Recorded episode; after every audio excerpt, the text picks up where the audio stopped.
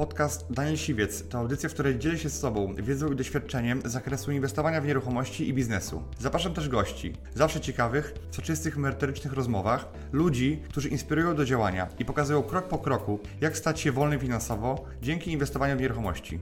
Posłuchaj ich historii, zastosuj modele działania, wykorzystuj narzędzia i uzyskuj podobne rezultaty.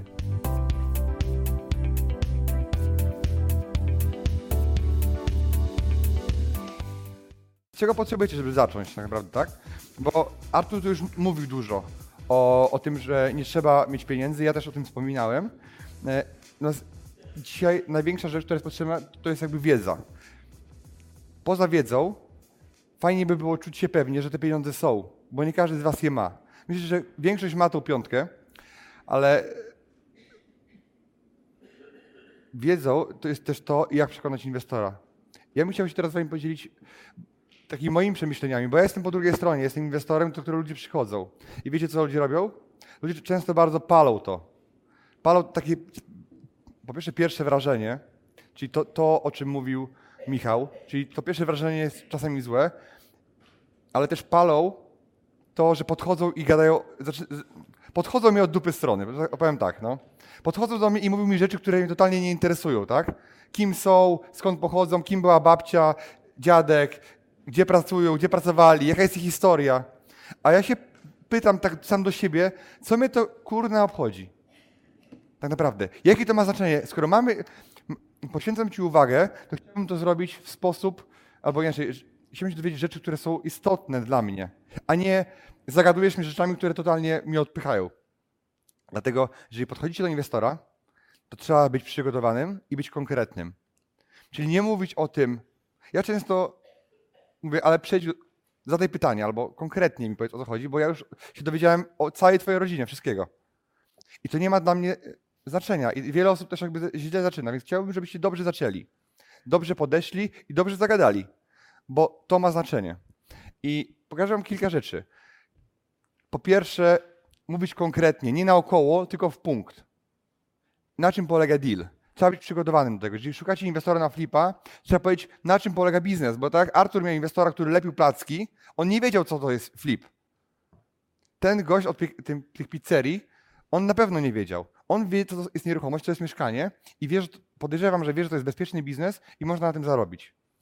I coś, czym można przekonać takiego inwestora, to jest klarowne powiedzenie, na czym polega biznes. Jak ja bym to powiedział? Ja bym powiedział mu tak. Słuchaj, stary, po pierwsze jest kasa do zarobienia, żeby go trochę zanęcić. Nie, ale, ale po drugie, powiedziałbym mu, jestem w stanie, albo wiem, jak pozyskać nieruchomość poniżej wartości rynkowej, podnieść jej wartość remontem i sprzedać ją z zyskiem. Pasuje? Czyli powiedzieć jednym zdaniem, że kupuję mieszkanie poniżej wartości, bo wiem, jak do nich dotrzeć, umiem to je znaleźć, albo je wyszukuję, podnoszę wartość poprzez remont i sprzedaję z dużym zyskiem. No już tak się bardziej klarownie tego nie da powiedzieć i prosto, i nie naokoło. Musi być w punkt i musi być prosto. I on musi wiedzieć, o co chodzi. Jak mówicie, że jest, jak powiecie mu taką historię, że w ogóle zaczęło się wszystko od książki Nowoczesny Inwestor. Później zaczęliście oglądać mnie na YouTubie. I, tak, i po iluś tam odcinkach byliście na tej konferencji i tak dalej, i tak dalej. Jak, co to go obchodzi? Chociaż podeszła do mnie dziewczyna i powiedziała, że jej inwestor wysłał ją do mnie na szkolenie. Powiedziała, że jak zrobi moje szkolenie, to jej da pieniądze. Która to? Niech podniesie rękę ja się z nim nie umawiałem generalnie na to, nie? Jak, jakby coś. Nie, nie wiem, o, o, o kogo ci chodzi. W każdym razie e, nie ma co mówić rzeczy, które są nieistotne, trzeba mówić rzeczy tylko istotne. Bo ta jego uwaga, ta jego atencja, być może macie z nim tylko dwie minuty w windzie. Chwilę tylko. Jeżeli zaczniecie mu opowiadać rzeczy, które go nie interesują, nie są dla niego sensowne, to jest tak, jak wybaczcie sobie randkę, tak? I przychodzi na taką randkę chłopak i mówi tej dziewczynie, opowiada bajki albo rzeczy, które totalnie ją nie interesują. A ona może by chciała, żeby on ją o coś zapytał, tak? z nią porozmawiał, a nie słowotok. I to jest taka sama sytuacja. Więc trzeba powiedzieć w punkt, konkret, na czym polega deal. I to mogą być pytania, no ale skąd to wiesz, tak? I jak jesteś przygotowany do tego. Więc kolejna rzecz, i musisz wiedzieć, ile pieniędzy potrzebujesz. Jak on cię zapyta, ile pieniędzy potrzebujesz, a ty powiesz, to zależy między 100 a 500 jak, jak się uda najlepiej. Jak, jak wyjdzie. To jest odpowiedź, która dyskwalifikuje i kolejnych pytań się nie zadaje już dalej. Czyli jeżeli przychodzisz z konkretnym dealem, to musisz wiedzieć konkretnie, potrzebuję 300, potrzebuję 333 tysiące, albo 400 tysięcy potrzebuję. Konkret. Musisz mieć konkret, konkretną liczbę, bo, bo to, że masz konkretną, to znaczy, że jesteś przygotowany, odpowiedzialny jesteś poukładany. Kolejna rzecz, na ile te pieniądze ci są potrzebne. Jak powiesz, no jak, jak się uda, to się uda, to jesteś spalony. Musisz powiedzieć, słuchaj, flip powinien, będzie trwał między 5 a, albo 4 a 6 miesięcy. Tyle, w tyle się wyrobię. I tyle powinno trwać to. Teraz mieszkanie schodzą szybciej, więc kwestia kupienia, remontu i znalezienia klienta. Ewentualnie poczekania na jego kredyt. Natomiast ona, jak ci zapyta się ciebie, no dobra, a jak tego nie zepniesz, to co? No to jak to co? Żaden problem. Możemy to mieszkanie wynająć, możemy poczekać 7 miesięcy czy 8 miesięcy. Ale jakie jest ryzyko dzisiaj, że to mieszkanie się nie sprzeda? No, że chyba, chyba, że kupisz w miejscowości, gdzie w ogóle to jest jeden blok i nikt tam nie szuka, tylko wszystkie są puste. No to jeżeli takiego flipa zrobisz, no to umówmy się, że e, trzeba mieć oczy jeszcze. Nie ma możliwości, żeby mieszkanie w miejscowości, gdzie jest rotacja, czyli płynność mieszkań, żeby te mieszkanie się nie, nie sprzedało, no chyba, że je kupisz za drogo. Ale on, on ci zapyta, gościu, ale skąd ty w ogóle wiesz, że to mieszkanie jest tanie, jest okazją? To ty mówisz, wyciągasz mu ze swojego necessera oferty z oto domu i konkurencyjne mieszkania. Zobaczył, że rynek wystawia podobne rzeczy za wyższe pieniądze, dużo wyższe niż wy to możecie kupić. Czyli pokazujesz mu taki dowód społeczny, albo nawet powiedziałbym, że autorytet w postaci ofert innych sprzedających. Przygotowujesz się do tego, pokazujesz mu raport z analizy cen i tak dalej, po ile chodzą mieszkania w tym. Każdy rozgarnięty gość, który ma pieniądze, nieważne czy jest rolnikiem, czy lepi placki, potrafi wejść w internet i zbadać sobie pobieżnie, zobaczyć ceny nieruchomości i zobaczyć, czego nie walisz w ciula. Jest w stanie to ogarnąć. Więc jeśli on to ogarnie, to ma tą pewność. I teraz ważna sprawa. Ile on zarobi? Ile zarobi? I teraz jak to sprzedać dobrze? I teraz to zależy. Bo jeżeli macie do zarobienia dużo, na przykład 100 tysięcy, to i chcecie się z nim podzielić na przykład po połowie, to warto mu powiedzieć, że słuchaj, jest do zarobienia 100 tysięcy, dzielimy się po połowie, każdy zarabia 50.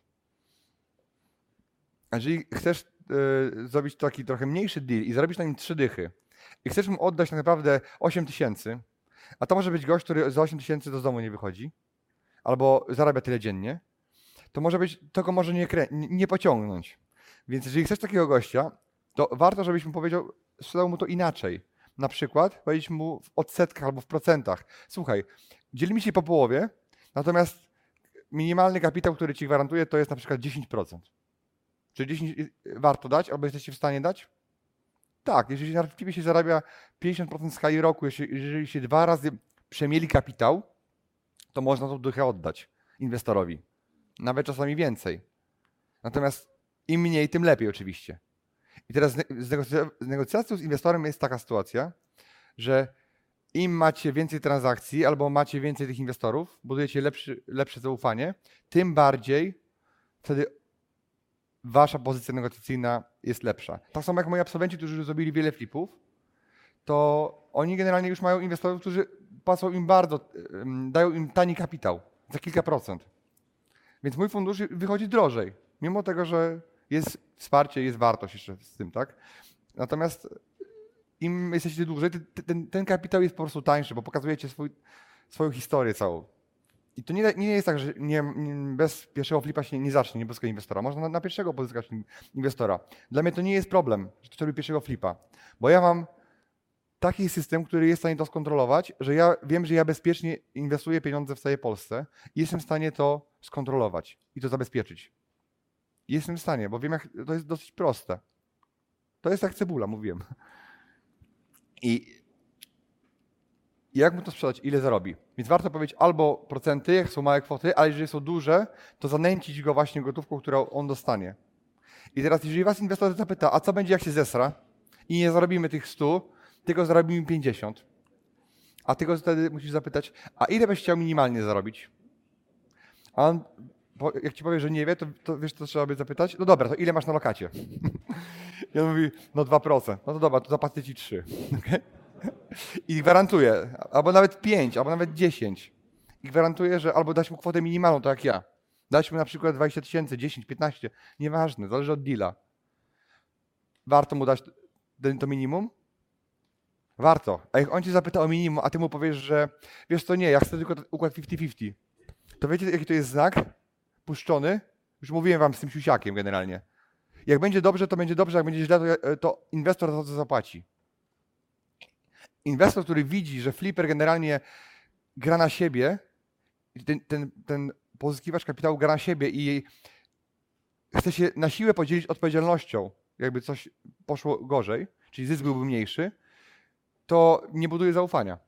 Bo jak ktoś mi mówi, słuchaj stary, zarobimy 100 tysięcy, nie ma problemu, mogę ci wpisać nawet 50 tysięcy minimalny kapitał, bo ja wiem, że to zrobię. I to brzmi wiarygodnie. A jak powiesz, no wiesz, bo boję się, że to nie wyjdzie, więc, więc jak nie wyjdzie, to zarobisz po prostu 10 tysięcy. No to słabo to wygląda, przyznacie, prawda? Dlatego, jeżeli jest taka propozycja, to na nią musicie przystać, a jeżeli jej nie ma, to to może, można powiedzieć, tego inwestora przekonać do tego, że wy jesteście tak pewni tego, co robicie i że to wypali, no że nie ma innej możliwości. I teraz, jeżeli ja w to wchodzę i daję pieniądze w pewnym sensie obcym ludziom, którzy mają mój system i wiem, jak się zabezpieczyć, to dlaczego wasi inwestorzy mieliby tego nie robić? Albo wy. Inwestować, czy brać kapitał od kogoś i dawać zabezpieczenie. Najlepszym zabezpieczeniem, jakim jest, jest nieruchomość.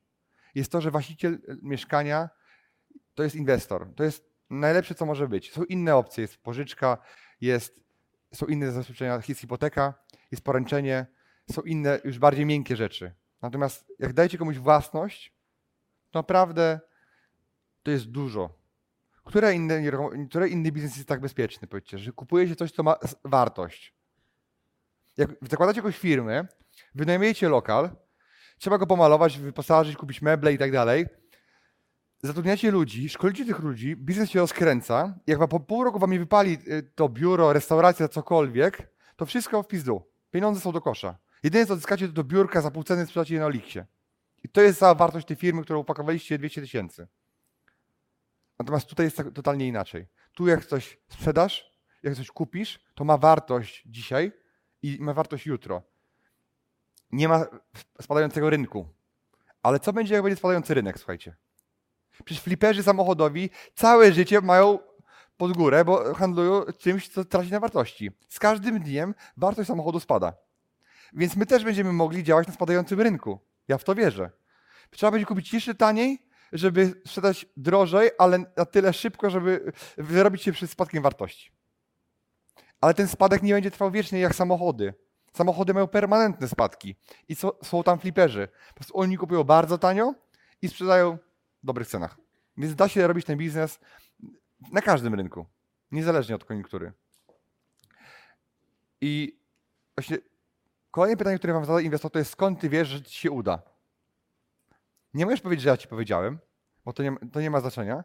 Musisz powiedzieć, jestem tego pewny, ponieważ przeliczyłem to wszystkimi metodami, które siwiec pokazał. Na przykład i mu te metody pokazać, że takie są wyniki tych analiz. Tak? To nie jest trudne, żeby przekonać inwestora do tego, że że ta cena jest atrakcyjna, bo to jest proste do sprawdzenia. Natomiast trzeba pokazać, że jesteś przygotowany, masz ze sobą dane, masz ze sobą wszystko policzone. I ja uważam, że można poznawać inwestora tak pro forma i hipotetycznie, ale rozmowa z inwestorem hipotetycznie to jest tak, on ci, ty mu zapytasz, czy hipotetycznie dałby ci pieniądze, a on ci odpowie, że hipotetycznie, jak będziesz miał okazję hipotetyczną i tak dalej, to się dzwońmy trochę to nie, nie, ma sensu. Najlepiej iść do inwestora wtedy, kiedy jest deal. Tutaj można poznać kogoś, kto potencjalnie może być inwestorem. Ale co on ci powie? Będziesz miał deala, to dzwoń. Albo nie dzwoń. I na tego deala już trzeba być umówionym. Trzeba być już przygotowany do rozmowy. Trzeba raz dobrze wyglądać, dwa, że być przygotowany na każde pytanie. Na moich warsztatach my uczymy się i y, ćwiczymy to w parach, że jest dużo jeszcze więcej rzeczy, które trzeba przerobić i, i, i pytań, które, na które trzeba mieć odpowiedź, tak żeby każdy inwestor, który zada pytanie, ono było, nie było pytania bez odpowiedzi. Dziękuję Ci, że wysłuchałeś do końca. Jeśli ten podcast był dla Ciebie interesujący, zapraszam do słuchania kolejnych odcinków. A jeśli chcesz jako pierwszy otrzymywać powiadomienia o nowych odcinkach, subskrybuj mój podcast.